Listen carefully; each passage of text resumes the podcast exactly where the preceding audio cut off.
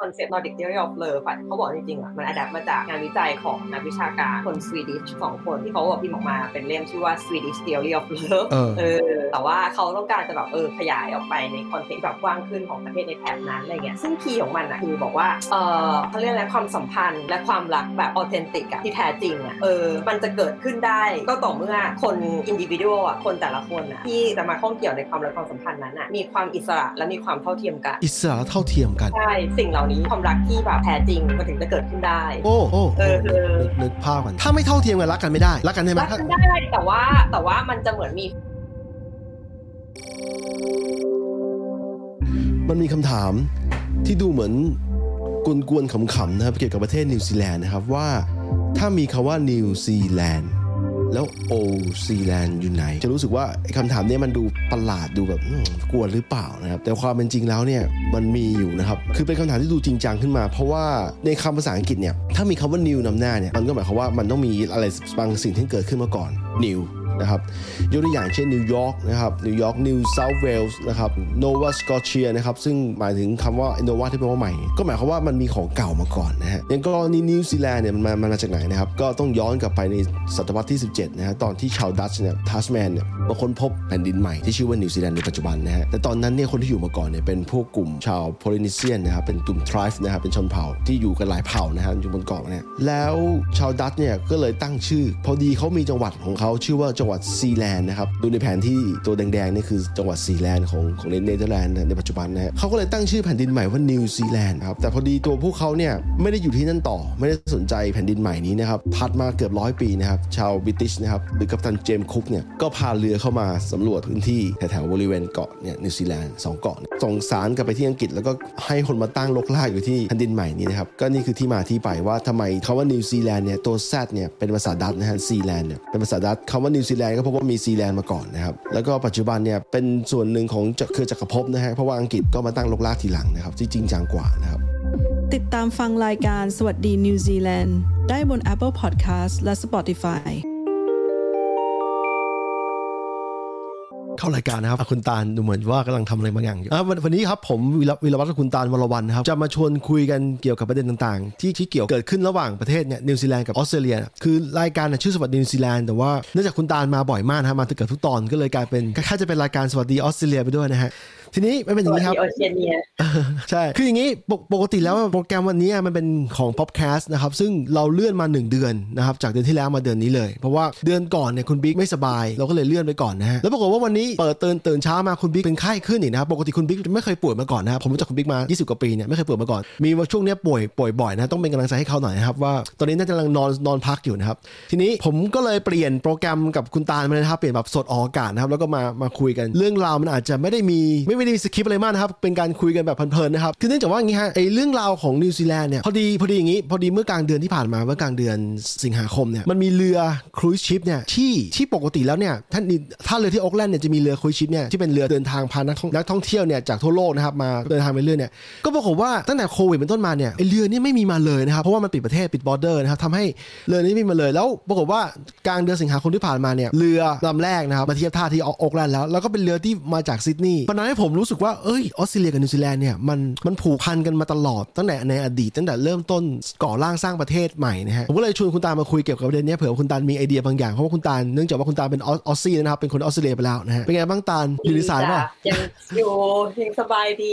พอดีเมื่อกี้เพิ่งพูดถึงเรื่องความสัมพันธ์ของออสเตรเลียนิวซีแลนด์เลยนึกออกเรื่องหนึ่งขำดียังไงบ้างเออคือที่นิวซีแลนด์อะที่เมืองที่เพิ่งอยู่อะมันจะมีเอ่อเขาเรียกว่าแลนด์มาร์กว่าที่เป็นกัปตัน cottage ป่ะแย่แย่มีมีที่ออสเตรเลียก็มีนะอ่าเนื่องจากเขามาทั้งคู่ใช่ไหมแล้วอันนนอะไรนะเนื่องจากเขามาทั้งเขามาทั้งที่ออสเตรเลียด้วยมาที่เมลเบิร์นด้วยถูกไหมใช่แต่เราจำไม่ได้ว่ามันจะมีสักที่หนึ่งอะที่เขาเคลมว่าเป็น cottage ที่ยกมาจากแบบบ้านเกิดเขาอะเออยกมาจากอังกฤษเหรอเออถ้าเราจำไม่ผิดนะ แต่ว่า question มันคือ ถ้าเกิดว่าคือเราเราจำไม่ได้ว่าคือทั้งสองที่อะเคลมว่าเป็นประเทศเขาจากบ้านเกิดของทั้งคู่หรือเปล่าทีนี้ถ้าเกิดว่าเตกนั้นในนั้นเป็นจริงอะอืมเขามีบ้านกี่หลังวะโอ้คือเออคือคนที่มีศักยภาพในการที่จะมามาคือนึ detail เราก็ไม่รู้มากนะ เรื่องกรณีนี้แต่ว่าคนที่มีศักยภาพที่จะมาพาเรือมาหลายๆลำเนี่ยแล้วก็มีลูกเรือพามาด้วยเนี่ยเราว่าไม่ธรรมดาในสมัยนั้นนักสำรวจที่เป็นที่เป็นกัปตันเรือนะ ทีนี้กรณีกรณีนิวซีแลนด์กับเอ่อ AUNZ เนี่ยหลายๆ ครั้งที่เราเห็นแบบเวลาคนทำการตลาดอะเช่นจะจะขายบริษัทจากสหรัฐจะขายของมาที่มาที่ตลาดเนี่ยเขาก็มักจะมองเป็นตลาดคู่กันตลาดเดียวกันนะเนื่องจากมันเป็นAnglosphere ป่ะแบบเป็นประเทศผู้ภาษาอังกฤษเหมือนกันอะแล้วก็มีรากบางอย่างที่มันเชื่อมโยงกันด้วย เช่น เช่น European settlement แบบคือโดยเฉพาะแบบทาง British เนี่ยเขามาตั้งรกรากเขามาค้นพบออสเออไม่ใช่ค้นพบเอออันนี้พูดถึงค้นพบนี่คือฝั่ง European นะเพราะว่ามันมีคนอยู่มาก่อนแล้ว ก่อนที่ European จะเข้ามาใช่ไหม European ก็เข้ามาแล้วก็มาตั้งรกรากแล้วก็อยู่ออสเตรเลียอยู่เป็นร้อยปีอะถึงจะเริ่มเจอเกาะเกาะทางฝั่งตะวันออกที่เป็นเกาะนิวซีแลนด์ในปัจจุบันเนี่ยแล้วก็กว่าจะมาตั้งรกรากอยู่ก็อีกอีกสักอีกร้อยอีกห้าสิบปีถัดมาอีกอะไรเงี้ยเราเลยรู้สึกว่าเออมันมันยังไงอะมันมีความรู้สึกว่าเป็นเป็นเหมือนคล้ายๆบ้านพี่เมืองน้องอะใช่ไหมแต่เอาจริงๆถ้าเกิดพูดถึงประวัติศาสตร์สร้างชาติออสเตรเลียแบบที่เป็น modern ออสเตรเลียทุกวันเนี้ยอืมมันไม่ค่อยจะไม่ค่อยจะน่ารื่นรมย์สักเท่าไหร่ในมุมมองคนพื้นเมืองอะนะเออก็ก็เข้าใจอยู่เข้าใจอยู่ ของของนิวซีแลนด์พอดีเข้าใจเราเข้าใจว่าทางทาง European เนี่ยเขาพอจะมีบทเรียนมาจากอันนี้ด้วย แล้วเขาก็ไม่อยากจะมาเสียเลือดเนื้ออะไรกันมาก มันก็เลยsoft กว่าแต่ไม่ได้บอกเขามว่าไม่มีใครตายนะมีมีคนตายเหมือนกันแต่ว่ามัน soft กว่า แล้วก็มันแล้วเนื่องจากว่าอย่างนี้ของฝั่งกรณีนิวซีแลนด์เนี่ยมันมีการอยู่กันหลายเผ่าพันธุ์ที่ไม่ได้รักกันคือคือเวลาเรามองจากฝั่งคนคนไทยหรือว่าฝั่ง European เขาจะมองว่าพวกมึงก็เป็น Polynesian เหมือนกันนี่หว่าเป็นเมารี Polynesian เหมือนกันแต่พวกเขาพวกเขาพวกกันเองเขาไม่ได้ไม่ได้มองว่าในสมัยนั้นนะสมัยยุคเริ่มต้นเนี่ยเขาไม่ได้มองว่าเขาเป็นพวกเดียวกันเขามองว่าเป็นคนละเผ่าพันธุ์กัน ถึงขั้นแบบมันมันเคยมีเคสหนึ่งที่ที่เขาย้ายย้ายคือมาอยู่มาอยู่เกาะนิวซีแลนด์แล้วล่ะแล้วก็ย้ายตัวเองออกไปอยู่เกาะข้างๆที่ชื่อว่า Chat Chatham จำชื่อจำออกวิธีออกเสียงไม่ได้นะประมาณ Chatham อะอยู่ทางตะวันออกไปประมาณ 600 กิโลเมตรจากนิวซีแลนด์นะเขาไปอยู่ห่างกันเป็นร้อยปี คือคือพากันมาอยู่เหมือนเป็นญาติพี่น้องกันมาก่อนแล้วไปอยู่ใช่ไหมแต่ห่างกันเป็นร้อยปีไม่มีการติดต่อกันมาเลย กลายเป็นคนละกลุ่มกันใช่ไหมแล้วพอฝั่งแผ่นดินใหญ่รู้ว่ามีมันมีเผ่าพันธุ์นี้อยู่อะเมารีนะหมายถึงคนเผ่าเมารีเนี่ยก็พากันยกขโยงกันไปฆ่าพวกเขาจับพวกเขาเป็นทาสคือจะบอกว่าเออจะบอกว่าประวัติศาสตร์ของของดินแดนแถบนี้เนี่ยในในมุมมองของเผ่าเผ่าของทริฟเนี่ยมันไม่ได้รักกันมันไม่ได้เป็นเป็นหนึ่งเดียวกันมันไม่ได้เป็นประเทศชาติอะมันไม่ได้เป็นรัฐชาติอะที่ที่รวมกันใหม่อะแต่เขามองว่าเป็นเผ่าใครเผ่ามันอะแล้วกลายเป็นว่ายุโรเปียนมันรวมชาติให้ผ่านวิธีการหลายอย่างผ่านวิธีการในการทูตผ่านการเซ็นเซ็นสัญญา ซึ่งถึงวันนี้มันมีสัญญาหนึ่งที่เรียกว่าไวทางงีเป็นสัญญาที่ทางยุโรเปียนกับเอ่อกับทางเอ่อเมารีเนี่ยเขาเซ็นเขาเซ็นสัญญาร่วมกัน แต่เพลินว่ามันมีการแปลที่คนละคนละฉบับ แล้วมันมีการเขาเรียก lost in translation อะหรือความหายความหมายที่สูญหายที่เข้าใจไม่ตรงกันน่ะทุกวันนี้ยังเป็นประเด็นอยู่เลย แต่ว่าประเด็นนี้มันลดลดลดลดไปเรื่อยๆเพราะสุดท้ายแล้วไอ้ความเป็นรัฐสมัยใหม่ของนิวซีแลนด์น่ะมันมันมันใหญ่กว่ามันสำคัญกว่าเอออแค่เวลาว่าพูดถึงเวลามองกลับไปที่ประวัติศาสตร์เขาจะมองว่าเฮ้ยมันยังไงว่ามันมันมันมันจะไม่ลงมันจะไม่เห็นเห็นพ้องต้องกันไปทางเดียวกันทัทีเดียวเหมือนมีการโดนหลอกด้วยอะไรอย่างเงี้ยซึ่งเราว่ามันก็เป็นบริบทของสมัยนั้นนะเนอะด้วยความที่แบบทางชาติเอ่อเขาเรียกอะไรฝั่งยุโรปหรือทางแบบคนขาวอะเออเขาก็เขาก็อยู่ในช่วงที่แบบล่าอาณานิคมกันอยู่อืมต้องการขยายอำนาจอะไรอย่างเงี้ยอืมเออเพราะฉะนั้นใน context ของสมัยนั้นนะไอการที่มันจะได้มาซึ่งอำนาจมันก็คือการยึดดินแดนการกวาดล้างคนพื้นเมืองอืมเออแต่ว่าถ้าเทียบกันแค่สองประเทศระหว่างออสเตรเลียกับนิวซีแลนด์อะในการที่เขาเรียกอะไรนะแบบบุกเบิกเข้าไปของคนคนขาวอะเออทางฝั่งนิวซีแลนด์จะราบรื่นกว่าเยอะ ใช่ใช่เออเพราะยังยกตัวอย่างแบบแบบสั้นๆก็คืออย่างของออสเตรเลียจนถึงตอนเนี้ยมันก็ยังไม่ได้ไม่ได้เรียกว่าอยู่เรื่อยนะไม่ได้ราบรื่นอะเออคือมันต้องออกมีการมีการออกมาขอโทษจากนายกรัฐมนตรี ถึงเรื่องที่ผ่านมาแล้วในอดีตแบบเป็นสิบสิบเป็นร้อยปีว่าแบบเออแบบขอโทษกับบรรทุของคนเมืองอะไรอย่างเงี้ยได้ไปเออพูดถึงประเด็นนี้มันไม่ใช่ว่าไม่ใช่ว่ายูโรเปียนกับไม่ใช่ว่ายูโรเปียนกับคนพื้นเมืองจะมีเรื่องกันอย่างเดียวนะกลับมาที่ประเทศไทยเนี่ยประเทศไทยที่จริง ๆ แล้วเนี่ยที่ที่เราบอกว่าเพลงชาติบอกว่ารวมเรื่องเนื้อชาติเชื้อไทยเนี่ยในอดีตอะมันก็มีการมองคือเขามองคนละเผ่าพันธุ์กัน คือคืออยู่ต่างเมืองกันนี่ก็เป็นคนละเผ่าพันธุ์เหมือนกัน ก็มีการจับจับแบบมีคล้ายๆอย่างเงี้ยมีการย้อนไปไม่กี่ห้าไม่ถึง 50 ปีก็ยังมีก็มีประเด็นอย่างนี้อยู่คือ ไปจับคนท้องถิ่นเนี่ยจากจากรัฐบาลกลางเนี่ยไปจับคนท้องถิ่นแล้วก็ไปสังหารเขาหรือว่าอะไรอย่างเงี้ยก็จะบอกว่ามันมีเรื่องประเด็นพวกเนี้ยมาตลอดเหมือนกันไม่ใช่ว่าไม่ใช่ว่าคนละเผ่าพันธุ์กันผิวสีคนละแบบก็จะไม่ทะเลาะกันไม่ไม่ไม่ไม่จำเป็นเพราะว่าอย่างไทยก็มีแล้วไม่เคยมีการขอโทษด้วยของไทยอะมันเป็นแบบนั้นเนี่ยคือการว่าการการว่าต่อให้เรื่องในอดีตมันไม่ดีเท่าไหร่เนี่ยแต่ว่าในปัจจุบันมันมีการขอโทษอะซึ่งมันอาจจะไม่ได้ลบล้างความผิดหรือว่ามันจะไม่ทำให้คนในอดีตฟื้นกลับมา แต่ว่ามันก็ยังอย่างน้อยมันก็ลดความความรู้สึกคนของลูกหลานของของคนคนนั้นได้ในความรู้สึกเรา มันลดความรู้สึกไปได้บ้างเออใช่แล้วมันเป็นการออกมายอมรับอดีตด้วยอะคือเราจะไม่สามารถเรารู้สึกว่าในในบริบทของชนชาติหนึ่งอะหรือใครก็ตามอะไม่มันไม่สามารถ move on ไปที่อนาคตได้ถ้าเราไม่ยอมรับอดีตตัวเองว้าว ชอบชอบมากชอบมากชอบประโยคนี้มากเลยนะจะลืมตัดเป็นไฮไลท์นะเออได้ได้ได้ทีนี้คุณโป๊นะครับน้องชันนันนะครับก็สวัสดีจากบางใหญ่ซิตี้ซึ่งเป็นบ้านผมนะครับขอบคุณมากครับบ้านคนบ้านเดียวกัน สวัสดีครับ อันนี้ขำดีนะครับ ทีนี้ทีนี้พอดีต้องขอประชาสัมพันธ์เกี่ยวกับนิวซีแลนด์นิดหน่อยเรื่องเรื่องจากว่ารายการนิวซีแลนด์นะคืออย่างนี้นิวซีแลนด์เนี่ยเพิ่งเปิด border แบบเต็มๆนะครับเปิดเต็มๆเนี่ยเมื่อเดือนสิงหาคมก็คือเดือนที่แล้วนะครับเดือนที่แล้วนี่เองนะแล้วก็เปิด border หมายความว่าไงแบบเขาว่าถ้าคุณมีวีซ่าเข้าประเทศนิวซีแลนด์ได้นะครับมันมีหลายๆประเทศที่ที่ที่ไม่ต้องการวีซ่าหรือต้องการแค่ notice แบบอะไรเป็นการบอกรัฐบาลเขาก่อนนะแต่ว่าอย่างไทยเนี่ยก็สามารถขอวีซ่าได้แล้วเหมือนว่าคนไทยที่มีแผนว่าจะมาเที่ยวนิวซีแลนด์เนี่ยคุณก็สามารถเริ่มต้นขอวีซ่าได้แล้วเพื่อจะมาเที่ยวจากนี้ไปนะฮะเพราะว่าตอนนี้เปิดประเทศเต็มตัวแล้ว แล้วจะบอกว่าการที่ไทยเออนิวซีแลนด์เปิดประเทศเนี่ยด้านหนึ่งอะมันมันคือเนื่องจากประเทศนิวซีแลนด์มันส่วนหนึ่งคือการเขาขาหากินกับการท่องเที่ยวใช่ไหมแบบภาค tourism นี่ซัด GDP ไปประมาณ 10 20จำไม่ได้แต่เยอะก็ก็จะช่วย revive ก็คือช่วยช่วยฟื้นเศรษฐกิจนิวซีแลนด์กลับมานะฮะแต่ว่าทีนี้มันมีเรื่องมันมีเซอร์ไพรส์เรื่องหนึ่งที่เราเพิ่งไปรู้มาแล้วเราก็ตกใจเหมือนกันในแง่ที่ว่านิวซีแลนด์เนี่ยเห็นอย่างนี้นะครับเห็นมีภูเขาต้นไม้นะครับปรากฏว่า tech sector เขาอะหรือว่า segment ที่ส่งออกเทคโนโลยีเนี่ยมันโตมันใหญ่ระดับหนึ่งนะใหญ่พอที่จะคือสร้าง GDP ประมาณ8-10%อะของของประเทศอะคือคือจะบอกว่าภาค tech sector ของนิวซีแลนด์ไม่เล็กคือไม่หมายความว่าประเทศประเทศเขา5ล้านคนก็จริง แต่ว่าภาคเนี้ยมันมีมัน employ ไอ้มี 20,000กว่าบริษัท 20,000กว่าบริษัท แล้วก็มีพนักงานอยู่ประมาณ พนักงานที่เกี่ยวข้องอยู่ประมาณแสนกว่าคนที่เกี่ยวข้องกับภาค tech segment ที่ส่งออกอะแล้วบางบริษัทเนี่ยชื่อชื่อแบบชื่อแบบ brand name จนเรางงเลยว่าเฮ้ยมันมีบริษัทนี้อยู่นิวซีแลนด์จริงเหรอเนี่ยก็คือ Xero รู้ตามจากบริษัทนี้เปล่า Xero มันเป็นของออสเตรเลียนิวนิวซีแลนด์ด้วยมันเป็นของออสเตรเลียเว้ยเหรอเดี๋ยวขอขอเช็คหน่อยขอเช็คหน่อย based in เมลเบิร์นเหรอแป๊บนึงนะเป็นนะ Xero นะครับ เพราะว่าไป search มา นี่นี่นี่เป็นภาษาคืออย่างนี้มัน based in เมลเบิร์นอ้าวอ้าวอ้าวพลาดแล้วครับพลาดแล้วครับคนนี้ครับพลาดแล้วครับ ใช่คือที่มันทำให้ตาเชื่อว่ามันของออสเตรเลียส่วนหนึ่งเพราะว่า เพราะว่ามันมันไปไปสร้าง HQ ที่ที่เมลเบิร์นแล้วมันก็ใหญ่ใช่ไหมอ๋อใช่เออแต่มัน origin อะ origin อยู่ที่นี่นะฮะนิวซีแลนด์นะฮะแกนี่เฮ้ยแต่จะบอกเคลมความเป็น Australian เลย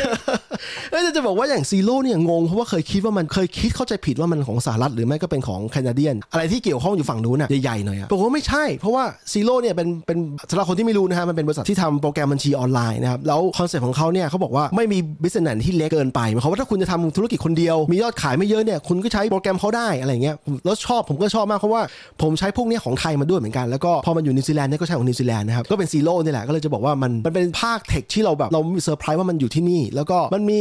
อีกหลายบริษัทแต่ที่อาจจะไม่คุ้นคุ้นในเอ่อในในหัวคนไทยนี่มันมีชื่ออะไรบ้างขอขอเช็คชื่อก่อนนะอันนี้จะมาจากหนังสือ NZ Business นะฮะเป็น magazine ของของท้องถิ่นนะฮะเขาพูดเรื่องออบริษัทชื่อ Timely อันนี้ไม่รู้ตาลเคยได้ยินไหม Timely Timely เป็นบริษัท Booking Appointment Booking อะไรเงี้ยซึ่งจะบอกว่าไอ้พวกการการ Booking Appointment พวกเนี้ยมันไม่ค่อยมันไม่ค่อยอยู่ในวัฒนธรรมไทย มันมีเหมือนกันนัดหมอฟันอะไรเงี้ยแต่ว่าที่นี่อะไรก็ book หมดเลยถ้าจะ book เกือบทุกอย่าง ร้านอาหารเนี่ยถ้าคุณ book เนี่ยถ้าคุณ book เนี่ยมันก็จะมันก็จะมีโอกาสคือถ้าคุณ book มันเป็นมารยาทในการที่จะ book ร้านอาหารแล้วเขาก็จะจองที่ให้เราอะไรเงี้ยแล้วคุณก็จะการันตีว่าคุณได้ที่แน่นอนอะไรเงี้ยโดยเฉพาะพวก fine dining ต้อง booking นะครับ fine dining ทีนี้ชานันถามว่าพวก tech ส่วนอยู่เมืองอะไรผมก็จะบอกว่าอย่างนี้อยู่นี่นะฮะอยู่เมืองใหญ่หมดเลยครับโอ๊กแลนด์นะครับเวลลิงตันไครสต์เชิร์ชนะครับไครสต์เชิร์ชนะครับเมืองที่ผมอยู่นะครับหรืออย่างกรณีตาลก็เนี่ยเมืองใหญ่ของตาลใช่ไหมเมลเบิร์นซิดนีย์ใช่ป่ะอะทีนี้มีอะไรอยู่ที่ไครสต์เชิร์ชบ้างไครสต์เชิร์ชเหรอไครสต์เชิร์ชเหรอที่นึกขึ้นได้ที่ดังมากสมัยหนึ่งนะชื่อ Cryptopia Cryptopia อันนี้ตาลอาจจะไม่ได้ตามเพราะว่ามันเป็นสายคริปโตคริปโตคริปโตเคอเรนซีอะก็ว่า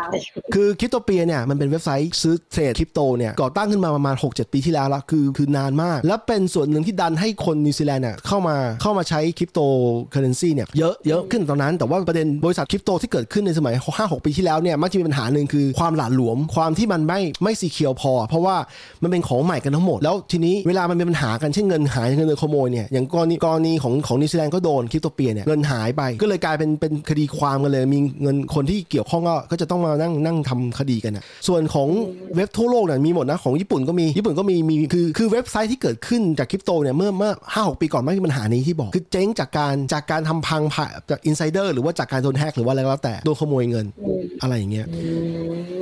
เออแล้วก็อันนี้ดังมากก็ดังระดับประเทศ แล้วก็ทีนี้จะบอกว่าพวกบริษัทที่เป็นบริษัทสมมตินะถ้าเป็นบริษัท NZ นะที่มีสาขาโอ๊กแลนด์เนี่ยก็มักอาจจะมีมีสาขาที่ที่ไครสต์เชิร์ชด้วยก็มีหลายอัน แต่ว่าอาจจะไม่ดังระดับระดับโลกระดับโลกเท่าไหร่อะอันนี้อันนี้คุณจ๋านะครับทางก็บอกว่า Kathmandu Kathmandu นี่เป็นแบรนด์เป็นแบรนด์เสื้อผ้านะครับแบรนด์เสื้อผ้าที่ที่นิยมไปทาง trekking หรือไม่ทางเสื้อผ้าใน winter นะครับฤดูหนาวเนี่ยก็ผมก็เพิ่งรู้จักแบรนด์นี้จากคุณจ๋านะครับจากคุณจ๋าแล้วก็เริ่มบที่อกไคว่าเชิมีร์เรื่องของขำด้วยยังไงบ้างไอ้กาดมันดุอะอะเออเขาเอามาล้อกันว่ามันเป็นยูนิฟอร์มหน้าหนาวของคนที่เมลเบิร์นเหรอคือมันจะมีซิกเนเจอร์ใช่มันจะมีซิกเนเจอร์แจ็คเก็ตของเขาอะที่เป็นเสื้อแหนมอะเออเรียกเสื้อแหนมเองที่มันเป็นพัฟเฟอร์แจ็คเก็ตเออเออเออจำได้เอจำอได้ที่มันเป็นป้องๆเหมือนแหนมเออเออแล้วสีดำมาที่ข้างในเดียวอะเออเออคือเพราะหน้าหนาวอะผู้ชายที่เมลเบิร์นอะจะชอบใส่มากเลยก็จะมีอยู่สองยี่ห้อที่ชอบใส่ก็จะมีกัดมันดูกับ The North Face เออเออแล้วคือเขาไปเดินบนถนนน่ะก็จะเจอแต่คนใส่สองยี่ห้อนี้เว้ยกับกางเกงสแลกสีดำแล้วก็รองเท้ายี่ห้อไอเอ็มวิลเลียมเป็นของออสเตรเลียเอโอ้อคือแบบผู้ชายสิบคนใส่สักแปดคนเลยเนี่ยเขาบอกว่ามันเป็นยูนิฟอร์มนะเออยูนิฟอร์มยูนิฟอร์มเออนะครับแล้วแต่นึกนึกไม่ออกแต่คือมันมีแบรนด์แบรนด์ที่เกี่ยวข้องกับกับรถไฟฟ้าเช่ารถไฟฟ้าในที่นี่อะไรเงี้ยแต่มันแบรนด์ที่แบบออกแนว local อะไม่ใช่ไม่ใช่แบรนด์รีโนระดับโลกอะไรเงี้ยไม่ไม่ไม่นึกไม่ออกตอนนี้นะครับแอบแอบอวดของฝั่ง Aussieด้วยเออนะมามาเลยออสเตรเลียเต็มเลยออสเตรเลีย รู้จักบริษัท Atlassian ว่าแอดลาเซียนที่ทำซอฟต์แวร์ใช่ป่ะ ใช่รู้จักสิครับแอตลาสเซียนอะอาจจะไม่คุ้นถ้าบอก Jira อย่างเงี้ยจะคุ้นว่าจีล่าสะกดยังไงนะ Jira เออ J I R A รู้จักคือที่อยู่ในบคุณริษัท tech อะคุณเออคุณคุณจำได้ใช่ถ้าทำพวก software development อาจจะรู้จักเพราะว่า Jira เขาเอาไว้ใช้แบบพวก manage พวก Kanban board พวกกับ sprint planning อะไรอย่างเงี้ยอืมเออแล้วก็มันจะอยู่ภายใต้บริษัท Atlassian ซึ่งเป็นผมว่าคงไม่ผิดอีกนะคือ origin ที่ซิดนีย์ออสเตรเลียอ๋อเออโอเคโอเคทีนี้ทีนี้นี่ผมต้องเอา status นี้ขึ้นนะฮะสวัสดีจังหวัดซิดนีย์เพราะว่าเป็น status เป็น status ที่สำนึกรักบ้านเกิดนะครับของผมฮะโอเคเดี๋ยอ๋อแต่คุณจ๋าบอกมีบริษัทเกมมันหนึ่งนึกชื่อไม่ออกโอเค คือจะบอกว่าเกม segment เนี่ยอยู่ based on ที่โอ๊กแลนด์เยอะนะ แต่ว่าของของของไครสต์เชิร์ชไม่แน่ใจ แต่ทีนี้มันมีบริษัทหนึ่งถ้าเป็นพวกสายดีเจอะจะรู้จักกันมากชื่อ Serato ทำพวกซอฟต์แวร์ทำพวกเครื่องเครื่องดนตรีดีที่เกี่ยวข้องกับดีเจอะ เราก็เพิ่งรู้ว่ามันอยู่ที่โอ๊กแลนด์คือเป็นเป็นเป็น NZ business ซึ่งแบบโอ้โหเพิ่งรู้ แล้วเราได้ยินมันเรื่องนี้มาเป็น 10 ปีแล้ว อะไรอย่างเงี้ยหลาย ๆ อย่าง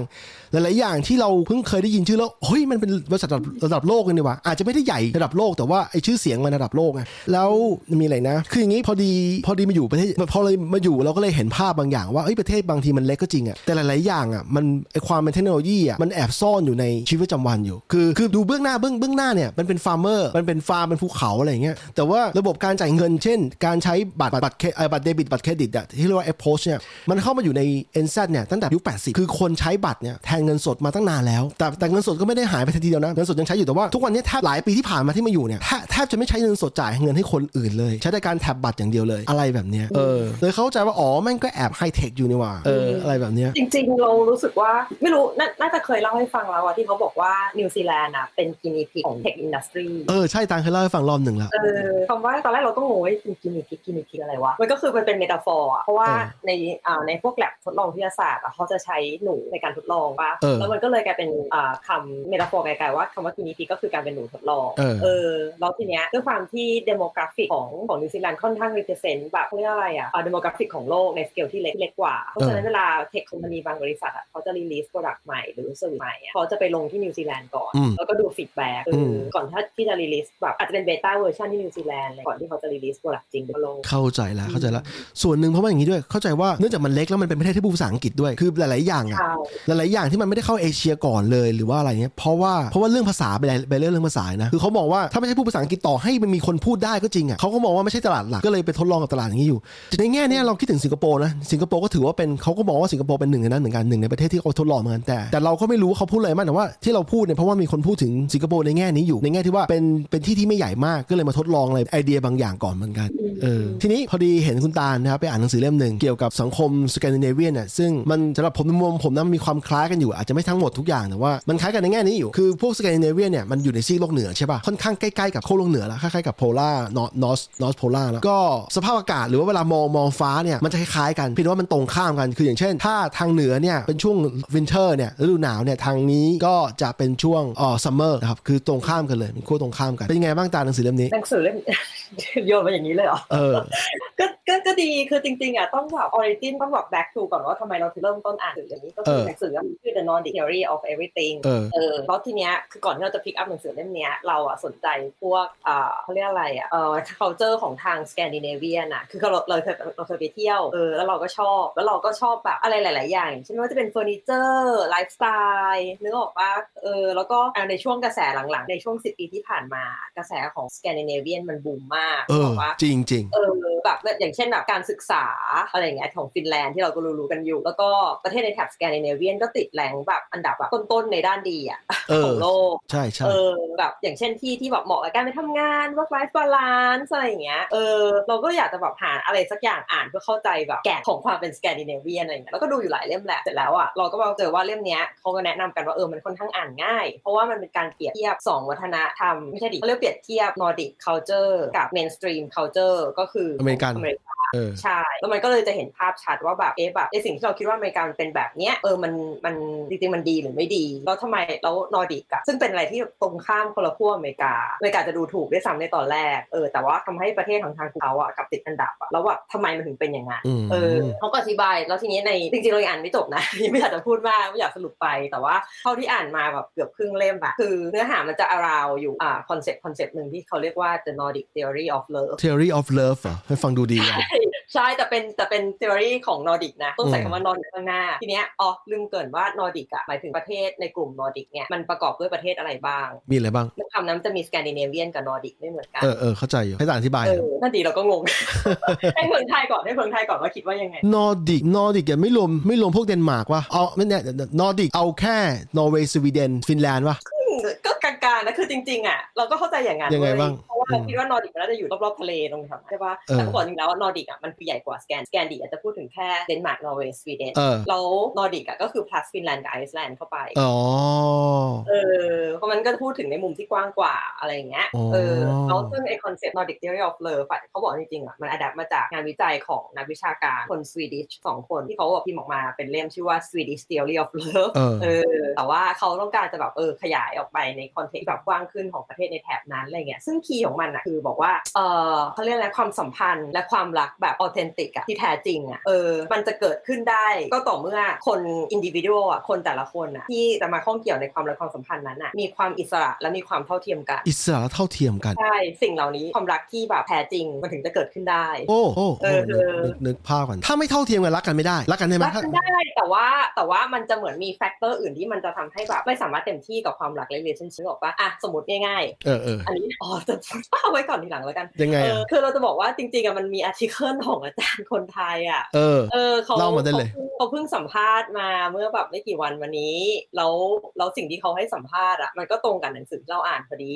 เออแต่ว่าเราก็ไม่ได้บอกนะว่าแบบเขาไปอ่านมาแล้วเขาเอามาพูดหรือว่าไง เพราะว่ามันมันก็เป็นแนวคิดอะเออเอาเอาไว้ว่าถ้าเกิดสนใจเพิ่มว่ามันเหมือนหรือไม่เหมือนยังไงก็ไปหาหรือมาอ่านกว่าอ่าเออเราไม่อยากสปอยแต่ว่าเอาเป็นว่าสิ่งที่เขาพูดในนั้นอะในบทสัมภาษณ์นั้นมันเหมือนกับในหนังสือเออเหมือนกันใช่ไหมค่อนข้างเหมือนกัน โดยที่เขาไม่ได้ออไม่ได้ไม่ได้อ้างถึงด้วย ไม่ได้อ้างถึงหนังสือเล่มนั้นด้วยเออแต่ว่าอืมแต่ว่าเด็ดใจนะ for him ก็คือเพราะว่าในคนในเขียนหนังสือเล่มเนี้ยเขาก็มันก็ไม่ได้เป็น original idea ของเขาเหมือนกันไงเพราะว่าเขาก็อ้างเราว่าเขา refer to งานวิจัยของนักวิชาการอีกสองคนอืมเออแต่ว่าอันนั้นคือเขาอ้างนึกออกปะเออเมื่อกี้เรามีคำถามว่าเฮ้ยถ้าคนเรามันไม่เท่ากันแล้วมันรักกันได้ไหมมันคือมันทำให้เรานึกถึงอะไรเลยไหมอืมนึกถึงความสัมพันธ์ที่ที่ฝ่ายหนึ่งมีอำนาจฝ่ายหนึ่งไม่มีใช่แล้วแล้วอีกฝ่ายหนึ่งอะมีความรักให้เหมือนได้ไหมได้ แต่จะเป็นความรักในเชิงแบบมีพระเดชพระคุณอะคือคือคือคือรักแบบมีเงื่อนไขเดี๋ด้วยยวอะเราพูดถึงเรื่องอะไรกันอยู่นะความความสัมพันธ์ของคนสองคน เออใช่อันนี้อันนี้อันนี้คือ in general ด้วยหมายความว่าโอเคเราเราพอดีตานตาไอ้งานวิหนังสือที่อ่านตานอ่านมาเขาอ้างว่าเขาอ้างว่ามันจะรักรักกันอย่างแบบบริสุทธิ์จริงๆ ก็คือคนเรามันต้องเท่ากันก่อนถึงจะรักกันได้จริงใช่ๆแต่แล้วเราก็เราก็เลยมานั่งคิดดูว่าเฮ้ยแล้วถ้าคนเรามันไม่ไม่ได้เท่ากันแต่แรกมันรักกันได้ไหมเราก็เลยนึกถึงความสัมพันธ์แบบไทยอะที่มันเกิดขึ้นในสังคมไทยแล้วไม่ใช่สังคมไทยหลายๆที่ในโลกใบนี้ก็เป็นคือพอคนเรามันไม่เท่ากันแล้ว มันยังรักกันได้อยู่ไหมมันคำตอบคือมันมีมันได้แต่มันจะมันจะเป็นรักแบบแบบพระเดชพระคุณอะคือวันหนึ่งถ้าวันหนึ่งอีกฝ่ายหนึ่งฝ่ายที่มีอำนาจมากกว่า ไม่อยากจะรักเขาแล้วเนี่ยก็ลงโทษเขาจะรุนแรงอะไรอย่างเงี้ยใช่เออแล้วก็มันเกิดความ dependency เกิดขึ้นอะว่าสมมติว่าเกิดวันหนึ่งก็ไม่รักกันแล้ว ไม่ใช่ไม่รักกันแล้วคือแบบอยู่ด้วยกันใช่ปะขัดแย้งกันเออขัดแย้งกันอะใช่เกิดขัดแย้งกันแล้วคือมันต้องสปลิตกันอย่างเงี้ยเออคนที่เขา depend on คนอะเขาจะยังมีชีวิตอยู่ต่อไปได้ไหมในในการความต้องการพื้นฐานของชีวิตเขาอะยังสามารถอยู่ต่อไปได้ไหมโอ้โหเออเออเป็นคำเป็นเป็นใช่เออเป็นไอเราก็เดีเลยยบอกว่าเอ้ยค่อนข้างว้าวกับแนวคิดอันนี้ไงว่าแบบเออเขามองลึกลงไปถึงขนาดที่ว่าถ้าคนเราไม่ individual ก็ไม่ใช่ว่าพูดผิดถ้ามันไม่แบบ independent กับ equal enough อะความสัมพันธ์ที่มัน authentic มันจะไม่สามารถเกิดได้เลยเออก็จริงเพราะนะเราเป็นโวยไปคิดว่าเราต้องแบบอะสมมติว่าคนชั้นไม่เท่ากันหรืออะไรเงี้ยหรืออะไรายได้ไม่เท่ากันก็ได้เอาง่ายๆเออมันก็ต้องเกิดการดีไลน์กันในระดับหนึ่งว่าหรือแม้กระทั่งการมีลูกอย่างเงี้ยอืมเออสมมติมีลูกเกิดขึ้นมาแล้วอะมันต้องถึงจุดที่ว่าเฮ้ยเราแบบลูกเล็กใครจะดูแลลูกมันก็ต้องมีคน sacrifice อืมอาจจะนะอันนี้อันนี้ for example อาจจะต้อง sacrifice งานที่ตัวเองทำนึกออกปะไม่มีงานประจำอยู่เลี้ยงลูก เราก็ไม่มีรายได้ของตัวเองเกิดความ depend dependent on คนอืมเออแล้วถ้าเกิดวันหนึ่งเกิดสปริงขึ้นมาแล้วคนคนนั้นอะไม่ว่าจะเป็นฝ่ายชายหรือฝ่ายหญิงอะเขาจะสามารถกลับไปสู่ workforce ได้ไหมหรือเขาจะทำยังไงก็ได้ให้หาเลี้ยงตัวเองได้ไหมเพราะโอ้มันเกิดจากการที่เขาแบบเป็น full time มาหรือ full time dad ก็ตามโอ้โหเอออืมอืมเพราะฉะนั้นเนี่ริยงใช่ในในประเทศของอ่านอร์ดิกอะมันก็เลยเกิดรัฐสวัสดิการเกิดขึ้นที่ provide แบบเออเขาเรียกอะไรนะแบบสวัสดิการพื้นฐานต่างๆ เออ service พื้นฐานต่างๆ ให้ประชาชนของเขาเอออย่างที่เรารู้กันอยู่สมมติว่าถ้าพูดเราพูดเรื่องลูกอย่างเงี้ยที่เรารู้กันอยู่แล้วก็เรื่องอะไร parental leave อืมที่แต่ละประเทศในนอร์ดิกก็จะไม่เหมือนกันแต่ว่า in general ก็คือให้แชร์ใช้ในคู่แบบ parent เราจะไม่พูดถึงแบบเอ่อคู่แบบชายหญิงนะอาจจะเป็นคู่แบบเพศเดียวกันก็ได้อะไรเงี้ยแต่ว่าเขามองว่าเป็น parents ไงอืมเข้าใจเออคือก็ไปแชร์กันไปตกลงกันอะไรเงี้ยเออซึ่งดูดีขนาดแบบแค่ parental leave อะมันยังเกิดความ equal เลยอะเออใช่ใช่รู้บอกว่าเออใช่จริงเออคือทาง bio biological เนี่ยหรือทางทางชีววิทยากายภาพของคนน่ะมันไม่เท่ากันเพราะว่าฝ่ายหญิงเป็นฝ่ายที่ต้องแบกรับแบกรับไอการตั้งครรภ์เนี่ยแล้วก็คลอดลูกออกมา แล้วก็ต้องดูแลในช่วงปฐมวัยแบบ newborn อะคืออันนี้ไม่เท่ากันแล้วแต่ว่ารัฐรัฐพยายามที่จะทำใช้กฎหมายบางอย่าง เพื่อให้ให้กฎนี้มันมันชดเชยกันอะใช่ไหมคือไม่ได้ไม่ได้มองไม่ได้ทิ้งไปเลยอะเออใช่แล้วพออืมอย่าพูดถึงประเทศไทยเลยเพราะว่าประเทศไทยเนี่ยเพิ่งให้ผู้หญิงลาคลอดได้เนี่ยในยุค90เองนะในยุค90ที่ที่มีกฎหมายที่จะมาดันให้ แล้วมันเกิดในยุคที่รัฐบาลเป็นประชาธิปไตยด้วยในในสมัยนั้นนะอืมมันเลยเกิดไอ้กฎหมายนี้ขึ้นมาแต่ว่าลาคลอดเนี่ยถ้าคนเป็นคนเป็นคนไทยคนอยู่ไทยคุณจะรู้ว่ามันไม่ได้เยอะมากนะครับในในแต่ว่าวันนั้นนะมันถือว่ามันถือว่าเป็นการลีฟก้าวหน้าขึ้นมาก้าวก้าวขามาข้างหน้า อาจจะไม่ใช่แบบก้าวไปสุดๆแต่มันก็ช่วยแล้วอะไรอย่างเงี้ยเออแต่ว่าจากวันนั้นยังไม่ได้มีการเปลี่ยนแปลงเรื่องนี้อีกเลยอืมคือเริ่มอายุ 90 แล้วจากผ่านมา 20 20 ไม่ใช่ 20 เกือบ30 ปีแล้ว มันก็จะเหมือนเดิมอยู่ในกฎหมายนี้ของไทยนะครับอืมเอออันอันนี้รวมไปถึงเด็กออกมาแล้วเนี่ยช่วงขวบสองขวบหรือว่าถ้าพ่อแม่ถ้าแม่ต้องไปทำงานเนี่ยรัฐมันจะมีวิธีการอบอุ้มอีกบ้างคือมีมีชั่วโมงการทำงานไอ้ยชั่วโมงที่มีให้ให้เด็กไปเข้าเด็กแคร์อย่างงี้ใช่ป่ะเพิ่งอ่านมาพอดีเลยเออเป็นไงบ้างอะ ก็คือเขาเขาจะแบ่งบทไว้แล้วเราเพิ่งอ่านบทที่เกี่ยวกับ family มาพอดีเออเออก็คือยังไม่ต้องถึงเข้า day care เว้ย once you คลอดเออจะได้แบบเหมือนเป็นกระเช้าอะเออกระเช้าของขวัญจากรัฐบาลให้อืมเราเรียกกระเช้าก็ไม่ถูกเรียกว่าเปลของขวัญกว่าเอออันนี้ของฟินแลนด์นะเออก็คืออยู่จะได้เป็นเป็นเปลแล้วก็ข้างในเปลก็จะมีของใช้จำเป็นสำหรับเด็กแรกเกิดสิ่งที่เออเขาคิดก็คือไอ้ช่วงที่อยู่แบบนอกจากว่ามันเป็นสิ่งจำเป็นแล้วนะสิ่งที่เขาคิดก็คือช่วงที่อยู่คลอดอะคนอาจจะยุ่งมากจนไม่มีเวลาเตรียมอืมนึกออกปะเขาก็เลยเตรียมสิ่งที่แบบอะสามารถแบบอาจจะอยู่ได้ไปสักเอ่ออาทิตย์หนึ่งอะไรอย่างเงี้ยหรือแบบโปรฟีซึ่งเขาก็ไม่ได้ใส่ในกล่องธรรมดาทั่วไปเขาใส่มันในเปลซึ่งเปลเนี้ยมันรู้สึกจะรีไซเคิลได้ถ้าเราจำไม่ผิดนะเออก็คือเหมือนกับว่าถ้า you ยังไม่ทันมีเปล you ก็สามารถเอาเด็กมาใส่ในเปลนี้ได้หรือถ้า you มาจากครอบครัวที่แบบรายได้น้อย you ก็แบบใช้ได้ หรือถ้าเกิดว่า you อาจจะเป็นคนที่มาจากชนชั้นที่มีรายได้มากหน่อยอย่างเงี้ยอืม you รู้สึกว่าเออ you ไม่ต้องการ มันก็สามารถ turn เป็นเงินได้เล็กๆน้อยอืมๆไม่เอาแพงๆเออซึ่งเรารู้สึกว่าเฮ้ยแบบเขาคิดตั้งแต่แบบ once ยูแบบลืมตาออกมาดูโลกอะ you ก็ได้สิ่งที่เป็นของขวัญจากรัฐบาลแล้วอะไรอย่างเงี้ยอืมเออไม่ ต้องนับไปถึงแบบตอนที่แบบอะ you เป็น toddler ที่แบบ you จะต้องแบบไปเข้าเอ่อ daycare ใช่ป่ะเพราะว่าสมมติบางพ่อแม่เขาอาจจะอืมฉันอยากจะกลับไปทำงานอะไรอย่างเงี้ยเอใช่อใช่มี daycare ที่เอ่อ affordable สำหรับสำหรับคู่ไอ้ยไม่ใช่ดิสำหรับครอบครัวครอบครัวใหม่นี้เออซึ่งเราจำตัวเลขไม่ได้แต่คือค่อนข้างเขาบอกว่าเป็นตัวเลขที่ค่อนข้างถูกมากเพราะว่ารัฐจะ subsidize ให้ ซึ่งอันเนี้ยเรารู้สึกว่าที่ออสเตรเลียกับนิวซีแลนด์ก็เป็นกันถูกถูกคล้ายกันเออคล้ายกันใช่แต่ว่าอาจจะมี condition อื่นๆนะคืออย่างนอร์ดิกอย่างเงี้ยเขาไม่ได้มี condition เขาไม่ได้บอกว่ามี condition ว่าจะต้องแบบเออคนนึงแบบทำงานแบบได้อีกคนนึงอยู่บ้านหรือทำงานทั้งคู่อะไรอย่างเงี้ยถึงจะได้ subsidize แต่ว่าถ้าเป็นของออสเตรเลียอย่างเงี้ยมันจะมันจะมีเงื่อนไขว่าเออทั้งคู่ต้องไม่ใช่ทำงาน full time อะถึงจะสับซิได้ให้อ๋อเออ ประมาณนั้นคือไม่ได้จ่ายทั้งหมดนะคืออาจจะแบบเคลมได้แบบสี่สิบถึงห้าสิบเปอร์เซ็นต์อะไรเงี้ยซึ่งก็ถือว่าเยอะเออเยอะช่วยได้เยอะแล้วช่วยได้เยอะแล้ว อย่างกรณีกรณีของ n z เนี่ยถ้าถ้าลูกถึง 3 ขวบ ระหว่าง 3 ขวบถึง 5 ขวบอะจะสามารถให้รัฐบาลสับสนได้ 20 20 ชั่วโมงต่อสัปดาห์มั้งแต่มันขึ้นแต่ทั้งหมดทั้งหมดนี้มันขึ้นอยู่กับหลาย ๆ อย่าง แล้วมันขึ้นอยู่กับว่ากรณีเขาจะเอารายได้พ่อแม่มานั่งคิดด้วยว่าจะช่วยคือคือนอกจากสับสนเรื่องการค่าเรียนแล้วอะยังมาช่วยเรื่องค่าใช้จ่ายประจำประจำวีคด้วยเป็นรายวีคเลยนะคือถ้าพ่อแม่รายได้ถึงจุดนี้แล้วเขารู้สึกว่ามันไม่พอเนี่ยเขาก็โอนเงินมาให้อีกอืมอะไรอย่างนี้เลยอะคือรู้สึกว่าเออมันทำให้มันเลยทำให้ที่นี่ไม่เลยไม่อย่างนิวซีแลนด์ไม่ค่อยมีปัญหาเรื่องที่เกี่ยวกับว่าเด็กเกิดน้อยออสเป็นไหมมีมันมีไดูตัวมีเลบ้างไหมขอะแต่ว่าแต่ว่าช่วงโควิดที่ผ่านมาเด็กเกิดเยอะมากเออใช่ คืออย่างนี้ตาลถ้ามันมีปัญหาเนี่ยตาลต้องได้ตอนตาลได้ต้องได้ยินผ่านหูหรือจากจากสื่อแล้วเออใช่ใช่เออถูกไหมเพราะว่าเรื่องพวกนี้จริงๆมันเป็นวิกฤตแต่แล้วเป็นวิกฤตที่ที่เราพูดตอนเนี้ยแต่มันจะเป็นวิกฤตที่เกิดหนักๆตอน 20 30ปี30ปีข้างหน้าคือตอนที่คนแก่ คนแก่เยอะแล้วเด็กน้อยอะไรเงี้ยอืม แต่ถ้าไม่พูดถึงเลยเนี่ยมันก็จะหรือไม่มีการแก้ไขอะไรเลยเนี่ยมันก็จะแย่อย่างกรณีประเทศไทยต้องบอกตรงว่าว่าเขาไม่ได้มีคือเขาพูดถึงอยู่แต่ว่าเขาไม่ได้พูดถึงว่าจะแก้ยังไงเอออะไรแบบนั้นเนี่ยเท่ากับว่าออสเนี่ยเด็กเกิดเยอะช่วงโควิด แล้วตาลเขาไม่เคยได้ยินคำพูดว่าเด็กเกิดน้อยมามาก่อนเท่ากับว่าเราคิดว่าไม่น่าไม่น่าจะมีปัญหานี้นะใช่เอเอออที่มีปัญหาช่วงนี้จริง ๆ คือ workforce ที่ไม่พอworkforce อันนั้นอันนี้คือปัญหาที่ดูเหมือนหนักแต่ว่ามันมีด้าน positive อยู่เพราะว่า workforce เนี่ยเดี๋ยวก็เอาคนมาเติมได้นะครับใช่ใช่เออทีนี้เรื่องเอ่อเรื่องเรื่องนอร์ดิกที่นี่มันตาลอ่านแล้วตาลว่ามันคล้ายออสเตรเลียไหมาที่ตาลอ่านมาคล้ายในบางส่วนนะแต่ก็แบบอืมเรามองนอร์ดิกเป็นเหมือนยูโทเปียเลยอะยูโทเปียเลยเหรอ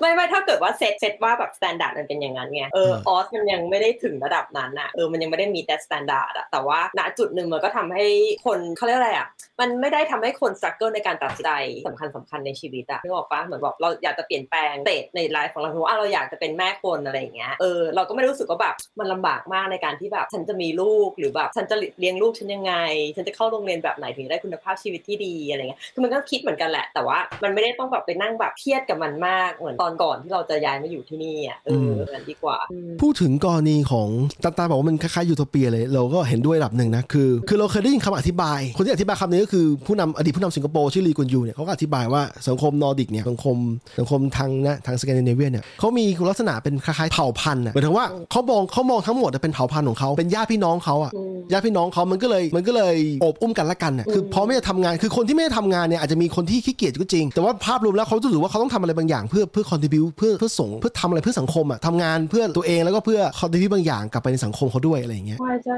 พูดถึงเรื่องเนี้ยคืออมมันจะมีจุดหนึ่งในเรื่องที่เขาบอกว่าเนี่ยอย่างเงี้ยคนอเมริกันบางคนก็จะมองว่าอ้าวการที่แบบรัฐ pamper you อย่างเงี้ยในการที่ provide parental leave ให้ขนาดนี้มีเงินแบบให้อยู่ based on เงินเดือนก่อนมีลูกอะไรอย่างเงี้ยอืมนี่ก็เป็นการเลี้ยงคนไม่ให้กลับไปทำงานดิวะอะไรอย่างเงี้ยอืมแต่กลายเป็นว่า rate ของพ่อแม่ลูกอ่อนที่กลับไปทำงานค่อนข้างสูงทีเดียวนะเทียบกับอเมริกาเอออืมเพราะว่าเพราะว่าสิ่งต้องความต้องการพื้นฐานในชีวิตเขาแบบเขาไม่ต้อง worry ไงอืมเขาเห็นว่าแบบเออ it's time คือการมีลูกเขาบอกการมีลูกมันแบบเขาเรียกอะไรอะมันมันเป็นแค่ stage of life มันไม่ใช่ the way of life อะเออเออเออเห็นด้วยเห็นด้วยเพราะฉะนั้นแบบโอเคยูมีลูกจบยูกลับ back to your own way of life เออเห็นด้วยก็คือการกลับไปทำงานเออในขณะที่อันนี้ในหนังสือนะคือเขาเทียบกับอเมริกาว่าแบบเออในคู่สามีภรรยาหรือคู่ parents เนี่ยมันค่อนข้าง struggle เพราะว่ามันคือเขาไม่สามารถหาหาคือเขาไม่มีรัฐสวัสดิการในการดูแลสิ่งพวกนี้แบบอย่างเช่น day care day care ที่แพงมากอืมเขาก็เลยต้องแบบ sacrifice คนหนึ่งเนี่ยที่จะไปอยู่เลี้ยงลูก full time หรืออะไรอย่างเงี้ยก็ว่าไปอืมเออเอาจริงๆมานั่งคิดดูออสเตรเลีย นิวซีแลนด์รวมไปถึงสหรัฐอเมริกาเนี่ยมันมันมันเคยมีคนนิยามนิยามนิยามกลุ่มประเทศนี้อยู่คือเป็นกลุ่มนิยมเออเขาเรียก Anglosphere หรือพูดประเทศกลุ่มพูดภาษาอังกฤษเนี่ยมันจะมีความเป็นทุนนิยมอยู่ทุนนิยมอยู่คือคือคือเขาเรียกอะไรอะ on the top อะเป็นทุนนิยมอยู่แต่ว่าใน detail แต่ว่าขึ้นอยู่กับว่ารัฐไหนจะดูคนดูแลคนยังไงอะมันจะมี detail นั้นอยู่อย่างกรณีแต่ว่านิวซีแลนด์ออสเตรเลียคล้ายๆกันอยู่ตรงนี้คือจะไม่เป็นคือเป็นทุนนิยมเหมือนอเมริกาเลย แต่ว่ามันจะมีเลเวลของของการดูแลกันอยู่อะคือการที่จะคอยตรวจสอบอยู่ว่าเฮ้ยมันยังไงคุณโอเคอยู่หรือเปล่าอะไรอย่างเงี้ยคือไม่ปล่อยไม่ทิ้งมันอาจจะมี homeless อยู่บ้างหน้าที่ของในกรณีนิวซีแลนด์อะแต่ว่าเขาไม่ได้ทิ้งอะอย่างเช่นล่าสุดมีการสร้างที่โอ๊คแลนด์มีการสร้างตึกขนาดใหญ่เพื่อให้ homeless เข้าไปอยู่เลยช่วงโควิดแต่เราว่าในบางเรื่องรัฐก็ทำมากเกินไปนะคือไม่เราไม่ได้พูดถึงเรื่อง homeless นะเราเราเออไปนึกดูอีกเรื่องหนึ่งยังไงเพราะบ้าแบงบอย่างอย่างเมลเบิร์นอะเออรัฐอะเขาสร้างแบบ jab jab center อะ jab คือการแบบ inject อะเออ inject ในที่นี้ไม่ใช่ inject วัคซีนยาใช่ไหมยาเสพติดใช่ไหมเออเออคือแบบสร้างไว้เลยว่าเฮ้ยถ้า you แบบเสี้ยนเมื่อไหร่เนี่ยมานี่เลยฉันมีแบบให้ you แบบจิ้มเลยอะไรอย่างเงี้ย you จะได้แบบไม่ต้องแบบไปหาซื้อในตลาดมืดในถนนเลยทุกคน what the fuck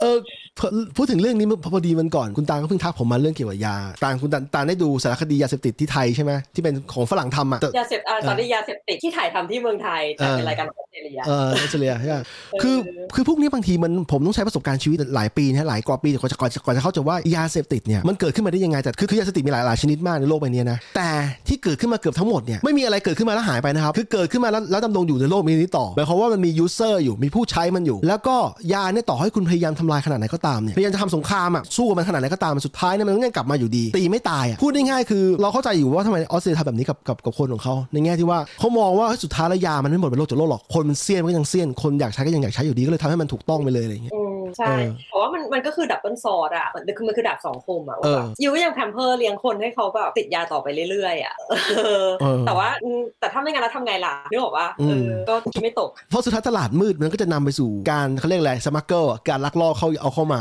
แล้วกระบวนการพวกนี้มันมันทำให้ตำรวจเขาต้องมาทำงานหนักขึ้นอีกอะไรอย่างนี้กันซึ่งหนึ่งในประเทศที่ชอบขึ้นหัวข้อข่าวบ่อยๆของการ smuggle drug เข้ามาในออสเตรเลียคือประเทศไทยแลนด์นะครับ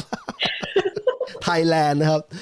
เอ้ยอันนี้อันนี้ซีเรียสเพราะว่าในฐานะทำธุรกิจเนี่ยที่นำเข้าถ้าส่งของมาจากไทยจากฮ่องกงหรือจากอะไรเรื่อยๆเนี่ยแล้วโดนสุ่มตรวจเป็นระยะระยะเพราะเขาสงสัยว่าอาจจะมียาหรือเปล่า มีอันหนึ่งที่เราว่ามันมันก็ออกออกกึ่งๆทุเรศแต่เราเข้าใจเขาอะนะคือส่งหนังสือครับคือหนังสือเนี่ยหนังสือเนี่ยสุดในความรู้สึกเราเนี่ยหนังสือมันไม่ควรจะมีอะไร มันไม่ควรจะเป็นอะไรที่อันตรายขนาดนั้นใช่ไหมแต่เขามองว่าหนังสือเนี่ยเป็นที่ที่คุณสามารถซ่อนยาได้อย่างดีเลยโดยการเอาเอาไปใส่ตามเอาไปเอายาเอาผงเนี่ยไปใส่ตามหน้าต่างๆ แล้วพอมาถึงปลายทางคุณก็แค่เอาหนังสือมาสะบัดสะบัดออกคุณก็ได้ผงพวกนั้นละเขาเขาเขาสุ่มตรวจเออเขาสุ่มตรวจเพราะว่านั่นแหละสุ่มตรวจเพราะว่ามันมันมองว่าหนังแม้แต่หนังสือก็ยังมีปัญหาเลยอะอืมเอออะไรแบบนี้นะครับอะทีนี้เราเปลี่ยนจากเรื่องที่มันดูซีเรียสนะครับมันเป็นเรื่องที่มันเบาๆบ้างคือนี้ตาลอยู่เมลเบิร์นแล้วไม่กี่วันก่อนเนี่ยมีข่าวนักร้องนักร้องไทยเนี่ยจะมาจัดคอนเสิร์ตที่เมลเบิร์นแต่เขาไม่ได้จัดเมืองเดียวมั้งเขารู้สึกเขาจะจัดที่ซิดนีย์ที่เพิร์ธด้วยเอ้ยบริสเบนบริสเบน Brisbane เออมีอะไรบ้างมีบิสเบนบิสเบนเมลเบิร์นมีบริสเบนมีซิดนีย์มีเมลเบิร์นเออแล้วอยู่ๆอยู่ๆผู้จัดรายหนึ่งก็ออกบอกว่านักร้องมาไม่ได้แล้วยกต้องยกเลิกเพราะว่าวีซ่าวีซ่าโดน reject มันเป็นยังไงมันเป็นยังไงวะอันนี้อันนี้ disclaimer นะความเห็นส่วนตัว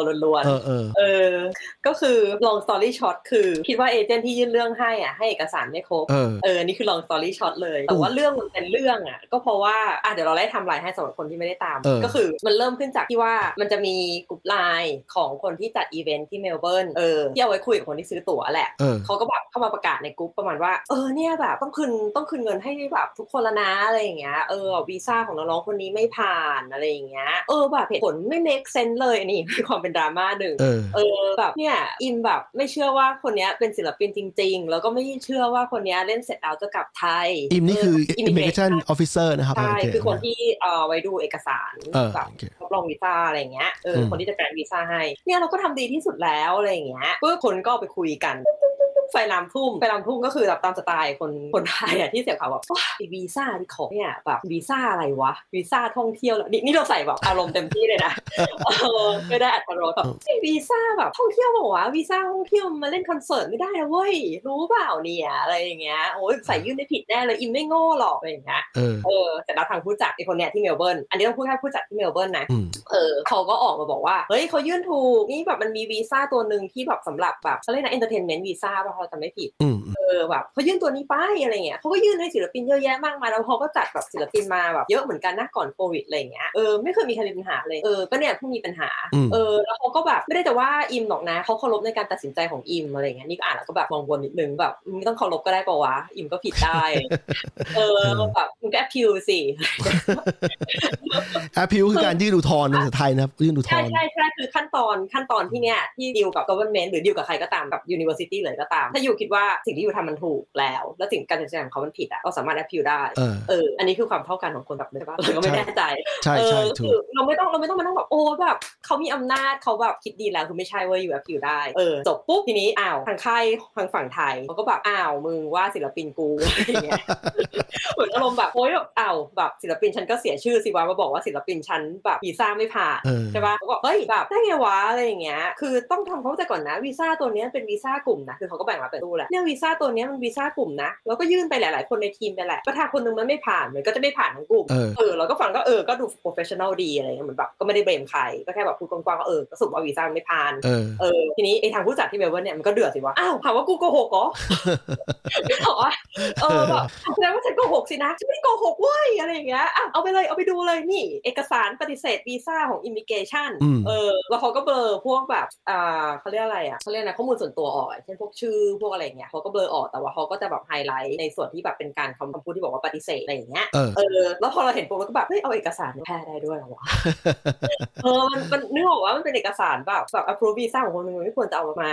มาเผยแพร่อะแล้วสองคือถึงเบลอยูเบลอไปอะมันก็แกะออกอะคือเรายังแกะออกเลยอะว่าแบบไอชื่อที่ยูเบลอไปมันคือชื่ออะไรเอเอออแต่ anyway ในในใน fact ที่เราเห็นก็คือหลังจากที่เขาโพสต์เสร็จปุ๊บเราก็โอเคไปแบบทำงานทำการชีวิตประจำวันวันรุ่งขึ้นแบบอะเดี๋ยวฉันมาอัปเดตดราม่าหน่อยสิแม่งถึงไหนละอ้าวโพสต์ปลิวอะคืออันที่เขาอัพไอไอเอกสารปฏิเสธวีซ่าเออเขาลบทิ้งอืมเออเราก็คิดว่าอืมมันต้องมีคนแบบมาเตือนเขาเรามั้งว่าเอาเอกสารอย่างเงี้ยมาเผยแพร่มันไม่ได้ หรืออาจจะแบบเป็นการที่ไม่ลงรอยกันกับของเขากับฝั่งไทยหรือเปล่าเพราะว่าอันเนี้ยคือเราคิดเอาเองนะว่าแบบในในเหตุการณ์ทั้งหมดอะคนผู้จัดของเมลเบิร์นนั่นแหละที่ไม่ professional รอเรารู้สึกอย่างนั้นนะอืมอืมเออคือโอเคแบบทางค่ายอะเขาก็แบบที่ทางค่ายไปเอ่อประกาศออกมามันคือการแบ่งรับแบ่งสู้ อาจจะเป็นเรื่องจริงไม่จริงไม่รู้แต่ว่าเขานึกออกปะคืออยู่ไม่จำเป็นต้องบอกความจริงทั้งหมดอะอืมในการที่จะต้อง maintain relationship หรือในการทำธุรกิจอะไรก็ตามอะเพียงแค่บอกว่าโอเคคอนเสิร์ตไม่มีอยู่ได้เงินคืน full stop ก็ได้ ไม่จำเป็นต้องบอกเหตุผลอืมนึกออกปะหรืออาจจะเลื่อนออกไปก่อนแต่นี่แบบ คนที่ทำให้มันเป็นไวรัลหรือทำให้มันเกิดเรื่องไฟลามทุ่งเนี่ยมันคือมันคือแอดมินกลุ่มไลน์คนนั้นอืมที่ออกมาบอกว่าแบบเนี่ยมันเกิดเรื่องแบบนี้ขึ้น คือมันไม่จำเป็นต้องบอกเพราะว่าหนึ่งคือโอเคอยากจะ sincere แต่ยูลืมคิดไปหรือเปล่าว่าการที่ยูออกมาบอกชื่อศิลปิน แล้วก็บอกว่าวีซ่าเขาไม่ผ่านอะมันเป็นการเขาเรียกอะไรอะ Discredit defame เขาแบบ หนึ่งอืมใช่อืมเออแบบอ้าวแล้วทำไมไม่ผ่านล่ะยูมีคดีติดตัวหรอหรืออะไรอย่างเงี้ยอืมบอกว่าเออเราก็รู้สึกว่าคนที่ไม่ professional อะแล้วทำให้มันเรื่องไม่เป็นเรื่องให้มันเป็นเรื่องอะคือคนของทางฝั่งผู้จัดเมลเบิร์นเนี่ยแหละ อืมเออซึ่งทั้งหมดจริงๆ มันคือการยื่นเรื่องที่ยื่นเอกสารที่ไม่พร้อมของเอเจนต์เองมากกว่า เพราะว่าจากการที่เราแกะตัวอักษรที่เป็นเบลอนะอืมเออคือเราเห็นอะไอชื่อของนักร้องคนนั้นอะที่เขาเบลอทิ้งอะมันเป็นชื่อ stage name เออซึ่งเราก็เลยสงสัยว่าแล้วเอกสารที่อยู่ยื่นไปของนักร้องคนนั้นอะอยู่มีการแสดงแบบ connection ระหว่าง stage name กับชื่อจริงเขาหรือเปล่าเพราะชื่อในพาสปอร์ตมันคงไม่ใช่ชื่อ stage name หรอกถูกถูกเออแล้วก็อย่างเรื่องเอกสารอย่างเงี้ยที่ทางอิมเขาบอกว่าเออมันจะมีเอกแต่เขาจะแจกแจงว่าเออเอกสารนี้มันแบบไม่น่าเชื่อถือเอกสารนี้มันแบบไม่รีลิวันอะไรเงี้ยอืมมันมีส่วนหนึ่งอะที่เขาบอกว่าเอกสารทางฝั่งผู้จัดเองอะที่ไม่ reliable ด้วยนะแต่เขาเบลอเออเออคือคือเราเข้าใจว่าเขาน่าจะเรียกเอกสารเพิ่มอะมารอบถึง 2 รอบแล้วอืมแต่แต่ทางผู้ที่ที่เกี่ยวข้องกับการยื่นวีซ่าตัวเนี้ยอาจจะไม่เข้าใจ intention เขาว่าเขาต้องการอะไร เช่นเช่นถ้าเขาถ้าเขาหาความเชื่อมโยงระหว่าง state name กับ real name ไม่ได้เนี่ย เป็นหน้าที่คุณที่ทำทุกอย่างให้ให้มันหาหลักฐานที่มันเชื่อมโยงกันให้ได้ว่าคนนี้แหละคือตัวจริง เพราะว่าในจดหมายเนี่ยมันมันเหมือนกับว่าเขาไม่เชื่อว่าคืออย่างนี้ต้องอธิบายก่อนว่านักร้องคนนี้เอ้ยไม่ไม่ใช่คือคือการที่ศิลปินไม่สามารถยื่นวีซ่าโดยรีเจ็คได้เนี่ยในในในทีมเขาใหญ่ๆเนี่ยเป็นเพราะว่า immigration เนี่ยไม่เชื่อว่าเขาจะมาร้องเพลงแล้วก็กลับบ้าน แล้วมันเป็นอย่างงี้ไอคือส่วนส่วนตัวเรานะ simplify แล้วว่าเขาเป็น victim ของกระแสการย้ายประเทศด้วย ในแง่ที่ว่ามันพอมันเกิดกระแสย้ายประเทศในไทยเนี่ยทาง immigration ของต่างชาติเขาก็รู้กันนะครับว่ามันมันมีกระแสนี้อยู่นะครับไม่ใช่ว่าเขาไม่รู้แล้วทีนี้พอพอเขาตรวจวีซ่าเขาเลยระวังมากกว่าปกติแล้ว แล้วพอพอเขาขอดูเอกสารเขาต้องการจะดูเอกสารจนกว่าจะเขาจะ satisfy หรือพอใจอะทางทางผู้ส่งเนี่ยเขาให้ให้ให้เขาไม่ได้ มันก็เลยกลายเป็นว่า reject แล้ว reject reject แบบ final คือก่อนจะเกาะก่อนจะคอนเสิร์ตจะจะจัดเนี่ยจริงๆแล้วตามหลักก็ต้องจัดวันนี้แล้วป่ะใช่นะรู้สึกเออเออจำไม่ผิดเดี๋ยวถามต่อถามหน่อยตาลตาลได้จองตั๋วอันนี้ไว้ด้วยไหมส่วนตัวไม่ได้จเราองว่าเราเลยวัยแล้วอะเลยไวใช่ไหมครับไม่เราต้องบอกก่อนว่าคอนเสิร์ตศิลปินไทยที่จัดที่เนี่ยมันไม่เหมือนเวลาเราไปดูศิลปินไทยที่จัดที่ไทย เป็นยังไงบ้างอะมันต่างกันตรงไหน ก็คือก็คืออ่าศิลปินเวลาเราไปดูศิลปินไทยที่จัดคอนเสิร์ตที่ไทยอะเออเวลาโชว์อะมันจะประมาณราวสองทุ่มป่ะเออก็จะไม่ใช่เลใช่สุดเลยประมาณสองทุ่มอะไรอย่างเงี้ยเอออาจจะมีหกโมงบ้างแล้วแต่แต่ทีเนี้ยที่นี่อะมันเริ่มเล่นเที่ยงคืนด้วยเฮ้ยดึกมากเลยนะ ใช่ เราก็งงว่าทำไมวะแบบอ๋อคือไม่อยากให้แบบศิลปิน adjust เวลาหรอวะอะไรเงี้ยนึกออกว่านักถอยหลังมันก็พอดีพอดีอ๋อกันแต่ว่าเอาเอาว่าเพราะกลุ่ม target เขาคือคนไทยที่อยู่ที่นี่แล้วคนไทยส่วนใหญ่อะในวัยที่ไปดูคอนเสิร์ตอะเขาจะทำงานร้านอาหารกันอ๋อแล้วร้านอาหารอะเขาเลิกห้าทุ่มโอ้ไม่เลิกดึกมากเลยนะห้าทุ่มเลยเหรอใช่ ใช่ เพราะฉะนั้นคอนเสิร์ตมันก็จะเริ่มเร็วกว่านี้ได้ เพราะว่าคนกลุ่มเมนเขาอะอ๋อเออซึ่งไม่ใช่เราก็เออรู้สึกว่าหนักไปเพราะว่าแบบคอนเสิร์ตเริ่มเที่ยงคืนเสร็จแบบรุ่งเช้าเราไม่ได้อยู่ในวัยนั้นแล้วอะไรเออย่างอเงี้ยจริงจริงเมื่อก่อนจริเมื่งอก่อนเคยไปเมื่อก่อนเคยไปตอนมาที่นี่ใหม่ๆตอนยังเป็นนักเรียนกันตอนใหม่ๆเคยไปอ๋อเออแล้วเรารู้สึกว่าไปคอนเสิร์ตศิลปินไทยที่เนี่ยมันใกล้ชิดกับศิลปินมากกว่าไปที่ไทยอ๋อเออเออเออฟังดูดีนะเออเฮ้ยแต่คือจะบอกว่างี้ในแง่นี้ก็แอบอิจฉาตาลอยู่เพราะว่าเพราะว่าอยู่ที่นิวอยู่ที่นิวซีแลนด์เพราะเมืองไม่ใช่เมืองใหญ่เนี่ยคือคนไทยมันก็น้อยอยู่แล้ว แล้วก็คือคือคนไทยปริมาณน้อยจนไม่คิดว่าจะจะมีคนศิลปินไทยมาจากคอนเสิร์ตได้เลย เพราะว่ามันน้อยน้อยกว่าน้อยมาก น้อยกว่าเทียบเทียบกับเมลเบิร์นหรือมันเทียบกับซิดนีย์เอออะทีนี้ไม่ต้องเสียดายหรอกเราทำไมอะมันไม่ได้มันมันไม่ได้มีอะไรดีใช่ไหมมันมันไม่ได้ขนาดนั้นอะเออมันก็เหมือนกับแบบเหมือนอาหารไทยอะแบบมันก็มันก็มีแบบมีจุดเซียนนึกออกว่าแต่คือมันก็แบบเออศิลปินสากลเขาก็มาอยู่แบบไปเสพอย่างนั้นเอาเออก็ได้จริงจริงๆคือข้อดีของนิวซีแลนด์คือถ้าคุณเป็นคนที่ชอบฟังเพลงภาษาอังกฤษเนี่ยเออนิวซีแลนด์ก็จะเป็นหนึ่งใน destination destination ที่ทางศิลปินเอ่อที่มันดังกว่าเนี้ยระดับสากลเนี่ยเขามาใช่เขาก็บินมาเล่นนะเล่นประจำใช่แล้วเขาไม่ก็ก็ไม่ cancel กลางอากาศ เพราะว่าความไม่มันไม่แน่นอนทางการเมืองเออใช่ใช่ถูกถูกถูกแล้วก็รวมไปถึงวีซ่าโดน reject ด้วย ใช่ใช่ใช่เออเออเฮ้ยจะบอกเรื่องว่าเรื่องวีซ่าโดน reject เนี่ยมันสำคัญมากในแง่ที่ว่ามันมีบางบริษัทที่เขาไม่รับคนไทย เพราะว่าเพราะว่าหน้าที่การงานของของตำแหน่งนั้นน่ะเขา require ให้คุณต้องเดินทางบ่อย แล้วพอเป็นคนยังไงนะยังยังไงเหมือนว่าบริษัทไม่ได้เกี่ยวกับบริษัททำวีซ่าเหอนไม่ใช่บริษัทไม่ใช่บริษัท A บริษัทบริษัทที่ออกแบบสถาปัตย์ก็ได้แบบอ๋อแบบเป็นงานโปรเจกต์ระดับโลกอะอืมเขาไม่รับคนไทยก่อนเพราะว่าถ้าเขารับคนไทยแล้วคนนั้นต้องคอยเดินทางไปนู่นไปนี่อะแล้วมันต้องขอวีซ่าตลอดเนี่ยมันไม่มันไม่ convenient มันไม่เหมาะมันไม่สะสะดวกอะจะบอกว่าเรื่องวีซ่าอันวีนี้หมายถึงว่าบริษัทที่นิวซีแลนด์เหรอหรือว่า in general ทั่วโล in ก general in general คือเราได้ยินเรื่องแบบนี้มา เรื่องที่ว่าบริษัท A ไม่รับคนไทย พอมีมีตัวเลือกสองคนที่เก่งพอๆกันพอๆกันเขาก็เลยตัวหนึ่งก่อนอีกคนหนึ่งก่อนเพราะว่าคนไทยแต่ถ้าเขาอืมอืมแต่ว่าเพิ่งพูดก็ถูกเพราะว่าตอนแรกเราคิดว่าเฮ้ยเราแบบเราถ้ามันไม่ได้แบบเขาเรียกอะไรอะเอ่อความสามารถอะเออมันไม่ได้ต่างกันมากอะเอเอออมันก็เป็นข้ออ้างไม่ได้ แต่ว่าถ้าเกิดว่าโอเคทุกอย่างมันแบบพอๆกันแล้วแบบอ้าวมาติดที่แบบ passport power เขาบอก power ใช่ถูกถูมักนก็น่าคิดเออแล้วมันเป็น attribute ที่ที่คนคนนั้นไม่สามารถแก้ไขอะไรเลย นอกจากนอกจากทำแบบตาลน่ะคือย้ายประเทศไปก่อนแล้วค่อยไปสมัครงานอะซึ่งมันก็ไม่ใช่ประเด็นมันมันมันไม่ใช่เรื่องไม่ได้ง่ายเออไม่ได้ง่าย ใช่ใช่เออคือมันเป็นสิ่งที่การการมีพาสปอร์ตเนี่ยที่มันมาจากชาติกำเนิดแล้วนะมันเป็นสิ่งที่มากับตัวตั้งแต่เกิด แล้วเขาไม่ได้ทำผิดอะไรเลย อะไรแบบนั้นนะแล้วมันเป็นเรื่องสำคัญนะแต่คนเกิดมาก็ไม่เท่ากันแล้วอะเกิดมาก็ไม่เท่ากันแล้วถูกถูกถูกอะทีนี้นะครับเออจะบอกว่างี้การที่เรามาอยู่ต่างประเทศเราถึงรู้ว่าการเรื่องของประเด็นเรื่องวีซ่าเนี่ยเป็น topic ประจำของคนไทยที่อยู่ต่างประเทศเลยว่าแต่ละคนมาอยู่ด้วยวีซ่าอะไรมายังไงทำวีซ่ายากไหมใช้ทนายหรือเปล่า เสียเงินเยอะหรือเปล่าอยู่มากี่ปีแล้วถึงได้วีซ่า มันเป็นสิ่งที่ได้ยินบ่อยๆ ถ้าเกิดคนเป็นคนไทยที่อยู่ต่างประเทศนะ แล้วตอนนี้คนไทยที่อยากจะอยู่เมืองไทยแล้วอยากย้ายประเทศเนี่ย ก็ต้องคิดเรื่องประเด็นนี้ด้วยใช่ไหมว่าจะมาย้ายย้ายไปอยู่ยังไง ไปอยู่ด้วยวีซ่าอะไรก่อนใช่อะไรอย่างเงี้ย ตอนแรกเราก็ติดตามเรื่องนี้อยู่พักหนึ่งเหมือนกันนะ เพราะเรารู้สึกว่าเออแบบมันมันก็เป็นประเด็นที่น่าสนใจ เพราะเราก็ผ่านจุดนั้นมาละมาเหมือนกันไงเออแต่พอแบบตามมาสักพักเรารู้สึกว่าแบบเดิมๆป่ะเออมันเลยสเตจของเราไปแล้วอะเออเราเรารู้สึกไม่รีลิแวนนะเราก็เลยแบบเออไม่ได้ไม่ได้ไม่ค่อยติดตามเท่าไหร่ ใช่ใช่นอกจากว่าตานทำอาชีพเกี่ยวกับวีซ่าการช่วยคนขอวีซ่าใช่ใช่เอออะไรอย่างนั้นนะอืมอันทีนี้ก่อนเราคุยกันมาเกือบชั่วโมงนะฮะก่อนจะจบเนี่ยเรามีเรื่องคำเรื่องขำๆหน่อยหนึ่งเกี่ยวข้องกับเป็นประเด็นที่ค่อนข้างจะเป็นดราม่าในที่ไม่นานนี่เองนะฮะที่เกี่ยวข้องกับเด็กฝึกงานนะครับแล้วเป็นเด็กฝึกงานที่ที่เขาอธิบายว่าทำงานได้ดีตลอดทำงานตามตามที่มอบหมายตลอด แต่ไม่ยอมทักไม่ยอมทักทายตาเอ่อตาตาสรุปให้หน่อยได้ไหมว่ายังไงบ้างเรา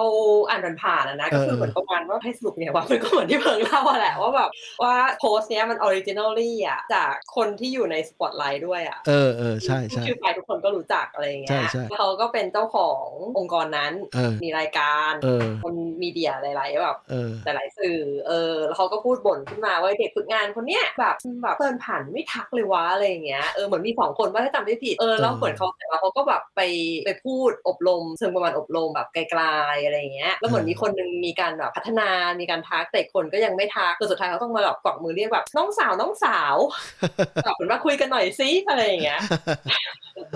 เดี๋ยวเออตาตาเลยมีคำถามว่าเนี่ยเจอตาเลยมีคำถามว่าไอ้ culture ขององค์กรนั้นๆเนี่ยเจอกันเนี่ยจำเป็นต้องทักกันไหมนะครับอืมเอ้ยมันเป็นปะจำเป็นไหมเหรอคือคือจริงๆแล้วมันขึ้นอยู่กับ nature ของคนแล้วก็ของของงานด้วยนะในแง่ที่ว่าอย่างนี้พอดีธุรกิจเราเป็นอีคอมเมิร์ซใช่ไหมอืมแล้วแล้วเราก็ย้ายประเทศด้วย มันเลยทำให้เราไม่เจอทีมงานเนี่ยมีทีมงานที่ไทยใช่ไหมแล้วก็มีพนักงานดูแล warehouse ที่ฮ่องกงไอ้เคสเนี่ยหนักมากถึงขั้นที่ว่าไม่เคยเจอหน้ากันมาก่อนด้วยซ้ำเคยเคยจะไปครั้งเคยจะไปเจอครั้งหนึ่งตอนที่ก่อนจะเป็นเกิดโควิดอะที่ไปฮ่องกงไปไปฮ่องกงอะแต่สุดท้ายลูกลูกสาวป่วยก็เลยไม่ได้ไปหาเขาก็เลยกลายเป็นการจ้างงานออนไลน์ ไม่เคยเจอหน้ากันเลย แล้วก็ทำงานผ่าน WhatsApp ตลอดเลย ไม่เคยแม้แต่จะ calling กันด้วย ก็คืองานบางประเภทอย่างกรณีเนี้ยไม่ต้องเจอหน้าไม่ต้องทักก็ได้ ขอให้ทำงานสำหรับเรานะขอให้ทำงานให้มันออกมาโอเคก็พออืมอะไรแบบเนี้ยแต่ถ้าเกิดเป็นงานที่เกี่ยวข้องกับการจัดอีเวนต์จัดคอนเสิร์ตจัดอะไรที่มันเกี่ยวข้องกับคนน่ะที่จะมันต้อง organize คนน่ะอันเนี้ยอันเนี้ย personality สำคัญถูกป่ะมันมันก็สำคัญนะนะแต่ทีนี้เรื่องเรื่องทักเนี่ยทักไม่ทักเนี่ยมันมันคือจริงๆแล้วเราก็มองว่าทุกคนควรจะทักกันก่อนนะในแง่ที่ว่า in general อะเป็นทักเป็น colleague เป็นเพื่อนร่วมงานกันน่ะก็ควรจะทักก่อน แต่ถ้าเกิดว่าเขาไม่ทัก for some reason เขาไม่ทัก เพราะว่าเขารู้สึกว่า small talk ไม่จำเป็นสำหรับเขา หรือว่าเขารู้สึกว่างานของเขาสมมติเขาเป็นโปรแกรมเมอร์ที่วันๆเนี่ยเป็นชอบ machine รักรักที่จะคุยกับ machine มากกว่ารักคุยกับคุยกับคนเนี่ยสำหรับเรามันโอเค ที่เขาจะไม่ทักใครก็ได้ แล้วก็ไม่เป็นไรก็ก็ตามนั้นน่ะส่งเทคมาก็ได้ ไม่ต้องทักทาย small talk ก็ได้ อะไรแบบนั้นไปแล้วก็ส่วน ส่วนส่วนตัวเราค่อนข้างจะเปิดเปิดกว้างกับเรื่องนี้ระดับหนึ่งนะคือขึ้นอยู่กับขึ้นอยู่กับงานตัวงานแล้วก็ขึ้นอยู่กับ personality คือถ้าคุณไม่ชอบทักจริงๆแต่คุณทำงานเนี่ยออกมาดีตลอดเนี่ยในในมุมมองผู้ประกอบการถือว่าเออมึงก็เอาตามนี้แล้วกันเอาที่สบายใจเลยอืมอืมเออเราก็เออเราก็คิดอย่างนั้นนะเรารู้สึกว่าเอออย่างที่เพิ่งพูดก็ถูกว่ามันแล้วแต่เนื้องาน แล้วก็ personality แล้วเราก็ไม่อยากจะไป force เขาในสิ่งที่เขาไม่ได้เป็นน่ะนึกออกว่าเออเออเราเราแต่ว่า anyway นะถ้าเกิดแบบถามเรา personally อะเออเรารู้สึกว่าไม่จำเป็นต้องเกิดถึงกับ small talk แต่เจอกันแล้วแบบ say หาแต่เราไม่แน่ใจว่าที่เมืองไทยเขาทักกันยังไงเพราะว่าเราเราไม่เคยทำงานใน environment แบบแบบไทยอะนึกออกปะคือเราอะงานแรกเราก็อยู่ในบริษัทญี่ปุ่น ซึ่งเขาก็ grooming เรามาว่าแบบเจอกันต้องทักกันอ่าเออแล้วพอมาของฝรั่งอะเขาก็เจอกันเขาก็ทักกันเขาทักตัว nature อยู่แล้วทักตัว nature อ you่แล้วใช่ถึงกับอืมแค่แบบ hi hello good morning how you ใช่ how you doing how's going เออเป็นการทักที่ไม่ต้องการคำตอบเว้ยแต่ว่าถ้ายูมี response กลับมันก็คือพิกอะนึกออกว่าคือแบบอืมโอเคแบบเราคือคนในออฟฟิศก็จะ aware ว่าเออมีคนนี้ exist อยู่แบบเคยเห็นหน้าเคยทักกันอะไรเงี้ยเออเราก็แบบอันนี้พูดถึงในกรณีที่แบบเดินผ่านกันเพราะเราก็เราก็เคยแบบไม่ทักคนหรอกเราไม่รู้จักเราก็แบบไม่ไม่ทักไม่อยู่ในอารมณ์อะไรเงี้ยอืมเออแต่อย่างน้อยแบบมีสบตา มียิ้มให้อะไรเงี้ยมันก็เป็น interpersonal relationship แบบนึงนะเราว่ามันมันไม่ได้เสียหายที่จะทำแต่ว่าบางทีเราก็คิดว่าไอ้เรื่องแบบเนี้ยมันเป็น generation gap หรือเปล่าเออมันมีคนพูดถึงอยู่ว่ามันเป็นแกลบของของคนรุ่นเขาที่เขารู้สึกว่าเขารับไม่ได้ที่มันจะไม่ไม่ทักกันเลย แล้วเขาใช่เขาก็อ้างว่าเฮ้ยนี่ไม่ได้ให้ไม่ได้ให้สวัสดีด้วยนะ แค่ทักกันธรรมดาก็พออะไรอย่างเงี้ยอืมทีนี้เออตามว่าไงไม่เราเราเรายังเราไม่ได้อ่านรายละเอียดมากนะว่าเขาแบบเวลาเขาเข้าไปแบบต้องการที่จะโซฟปัญหาเนี้ยเขาเรียกคนนั้นเข้ามาคุยตัวตัวๆหรือเปล่า หรือว่าเขาเหมือนแบบพูดในที่ประชุมใหญ่ที่เหมือนเหมือนแบบพูดแบบแสะอะนึกออกปะเออคือเจตนารมณ์เขาที่เขาที่เขาเอามาเล่าให้ฟังเหมือนกับเออเขาเจตนารมณ์ดีนะ ที่แบบพูดถึงเรื่องนี้อยากให้ปรับปรุงตัวแต่ว่า intention มันดูเหมือนแสะหรือเปล่าเพราะว่าถ้าอยู่แบบ building ที่จะที่จะแบบปัญหาดีกับเขาจริงๆอะอยู่เรียกมาคุยตัวตัวๆไม่ดีกว่าหรอเป็น one on one นึกออกปะเพราะว่าอย่างเอางี้ละกันคือมันมันมันอาจจะเป็นวัฒนธรรมองค์กรแบบหนึ่งด้วยแหละที่แบบว่าในบางที่อะมันก็นอกจากที่จะมีการประชุมแบบ stand up หรือ catch up งานอะมันจะมี one on one กับของตัว supervisor กับคนที่อยู่ข้างใต้เขาเพื่อที่จะคุยในสิ่งที่แบบไม่ได้คุยในที่ประชุมใหญ่ได้หรือว่าพยายามจะคุยในแบบเปิดอกอะเออเขาได้ทำตรงส่วนนี้หรือเปล่า ก่อนที่เขาจะเอามาแบบทำให้มัน public แบบเนี้ยเออจริงจริงมันเออมันมันกลายเป็นดราม่าอย่างหนึ่งเพราะว่าเพราะว่าคนมันก็ตั้งคำถามว่าเฮ้ยคุณเอามาคุณเล่นเอาเด็กมาแขวนเนี่ยนะต่อให้ไม่ได้พูดชื่อ แต่ว่าทุกคนก็รู้กันหมดแล้วเหตุการณ์เนี่ยเขาเล่าเหมือนกับว่าเหตุการณ์เนี้มันเกิดขึ้นแบบ public space ด้วยคือคนเห็นกันเยอะมาก ใช่เออใช่แล้วเออคนนี้คือเป็นคนที่แบบทุกคนก็รู้จักอะไม่ใช่เอาเออไม่ทุกคนอะคนส่วนใหญ่เออการคนส่วนใหญ่รู้รู้จัจักกอะไรอย่างเงี้ยเออเขาเอาพูดตรงคือแบบเขาก็เขาเขาก็ทำตัวไม่ดีในลักษณะอยู่ในโพสิชันเขาอะเออเออแล้วเขาก็พยายามจะโดยเขามาเอามาเล่าทางเดียวโดยที่ว่าพยายามจะเล่าว่าเขาเป็นแบบคนที่เปิดเปิดแล้วนะ เปิดใจแล้วนะอะไรอย่างเงี้ยคือเราว่าแบบโอ เคแบบเปิดจริงอยู่คนแต่วันออนวันเนาะ